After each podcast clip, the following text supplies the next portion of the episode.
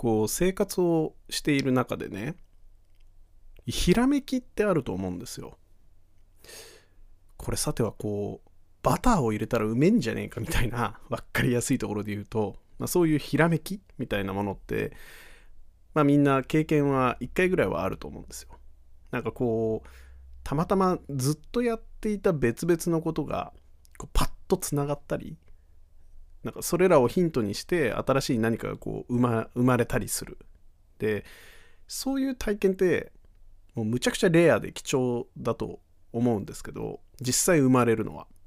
だけどこうひひらめくかもしれないみたいな。それぐらいの状態って結構あると思うんですよ。でまあプレひらめきみたいな状態ですね。で俺はこのプレひらめきみたいな状態ばっかりなの。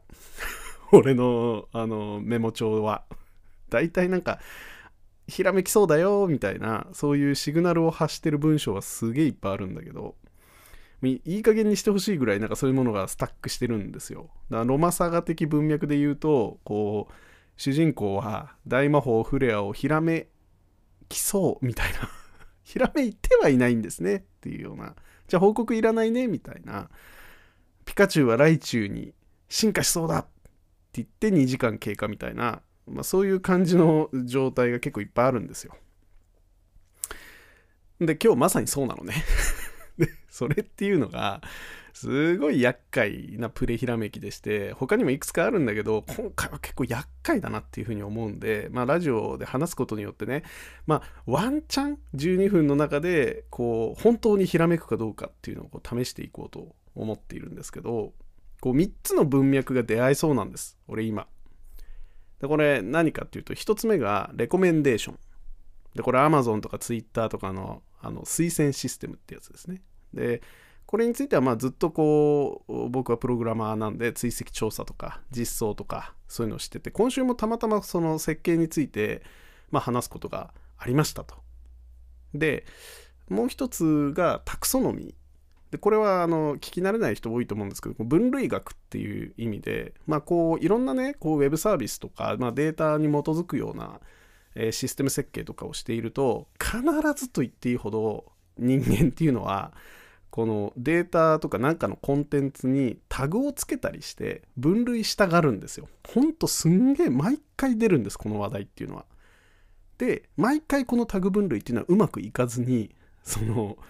管理がずさんな状態で終わるんですよ。でだからもうちょっといいこう直感的で便利なタグ付けってないの？みたいな議論が、えー、今週たまたまありました。っていうこと。でこの最後の3つ目がマジであの俺をその混迷の森に誘ったやつなんですけどあの最後の一つがこう家族的類似性っていう単語で、えー、これはねウィトゲンシュタインっていう哲学者が「哲学探求」っていう本の中で、まあ、発した単語らしいんですけど僕はこの哲学探求の解説本っていうのをすげえゆっくり読んでるんですよ。でたまたま先週ぐらいこの家族的類似性についての部分をまあなんかしっかり読んだの。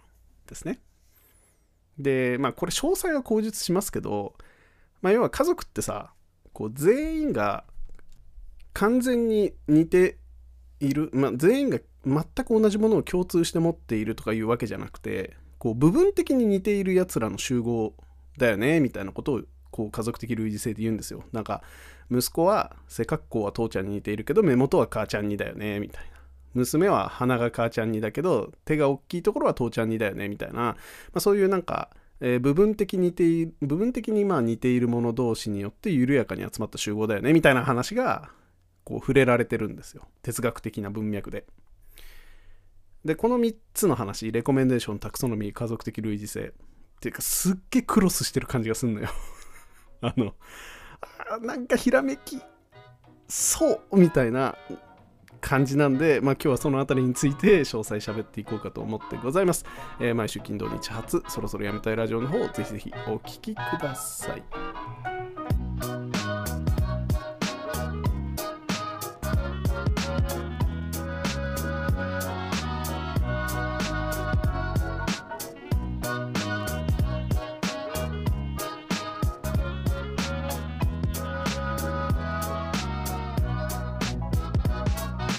ということで改めましてこんばんはっていう話でねまずこう一個一個潰していくとこうリコメンデーションについてなんですけどあのねこのシステムっていうのは実際実装するときに大体ケースが限られるんですよ。あの大体今見ているものの周辺にあるものを持ってくるか今見ている人の周辺にあるものを持ってくるかみたいな、まあ、そういう二択を迫られるのね。で別にこれそんなにね俺大した議論にはならないと思ってるんですけど問題は人でも物でもいいんですけど何かの周辺のものってやつなんですよ。これが一体何なのかと。で大体2つの文脈があって似ているっていうことか次に来そうっていうこと。この2つがなんかね周辺にありそうなものたちなんですよ大体。なんか例えば Amazon で炊飯器をこう買ってるとするじゃないですか。でこの時のおすすめ商品っていうのは似たような炊飯器でちょっと違うやつっていうのをおすすめすべき。なんだけど購入後は炊飯器を買うやつが次買いそうなもの米とかしゃもじとか食器とか、まあ、もっと言うとオーブンとかトースターとかそういうものをおすすめすべきじゃないですか。でいずれもこう炊飯器の周辺のものだと思うんですよ。でも全然違う集合じゃない？ででこうなってくると2つ目の話題が出てきて分類とかタクソノミーの話が出てきて炊飯器っていうのは明らかにこう家電なわけですよ。だけどまあ、例えば新生活の必需品でもありますし、こう料理に必須なアイテムでもあったりするわけですよ。だから、そう料理に必須なアイテム文脈だったら米とか そういう食べ物までが出てきちゃうのね。明らかに違うのに。でも連関してしまうと。こういうなんか無限に連想されてくる意味的つながりみたいなものをデータとしてどういうふうに保存して管理するのかっていうのがこう問題になってくるわけですよ。で、いつもそういうことが議論されるんですよ。この文脈だとこのタグだけど、この文脈だとこのタグで、みたいな、その2つのものたちはこの文脈だけでつながるよね、みたいな、なんかそういうなんかちょっと難しい話になっちゃうのよ。で、これ、こういう2つの周辺に関する取り組み方っていうのが全然違うのね。レコメンデーションっていうのは事前に何も決めないけど、文脈によってレコメンデーションが変わる。で、タクソノミーは事前に結構ちゃんと設計して分類するみたいな。そういうことがよくこう並べ立てられて議論されるんですよ。で大体こういう議論をすると事前に決めないやつっていうの方が万能じゃないっていうふうに人は思いがちなんですけど実はそうでもなくてその後者のような事前に分類するようなタクソノミー的考え方っていうのも非常に実は効果的なんですよ。EC の EC サイトとかのメニューとか見るとすごい大事っていうのはすぐわかると思うんですけど何かを探そうと思う時って検索最強じゃねって思いがちですが、そうでもないんですよ。未だに Yahoo って強いじゃないですか。だから、だかこういう周辺のものを理解する時にこう分類の話とか集合の話とかこう何かの要素が何に属しているのかみたいな話をこう事前に考えたりないしはその瞬間に考えたりとかしなきゃいけなかったりするとするとさっき言ったウィトゲンシュタインの 家族的類似性っていうのがパッとこうひらめいてくるわけですよ。で、たまたま俺はそれに出会ってるわけですよ、今。で、まあ、そのウィトゲン何がしっていう人の話はすげえ難しいし、まあ、そのプロフェッショナルがいるんで、あんまり適当なことは言えないんですけど、まあ、すんげえ雑乱暴に言うと、まあ、俺の理解の範疇だけで言うと、まあ、このこの方っていうのはこの言語のやり取りっていうのを言語ゲームっていうふうに呼んでて、まあ、独特なんですけどゲームに見立てて説明するんですよ。でしかもその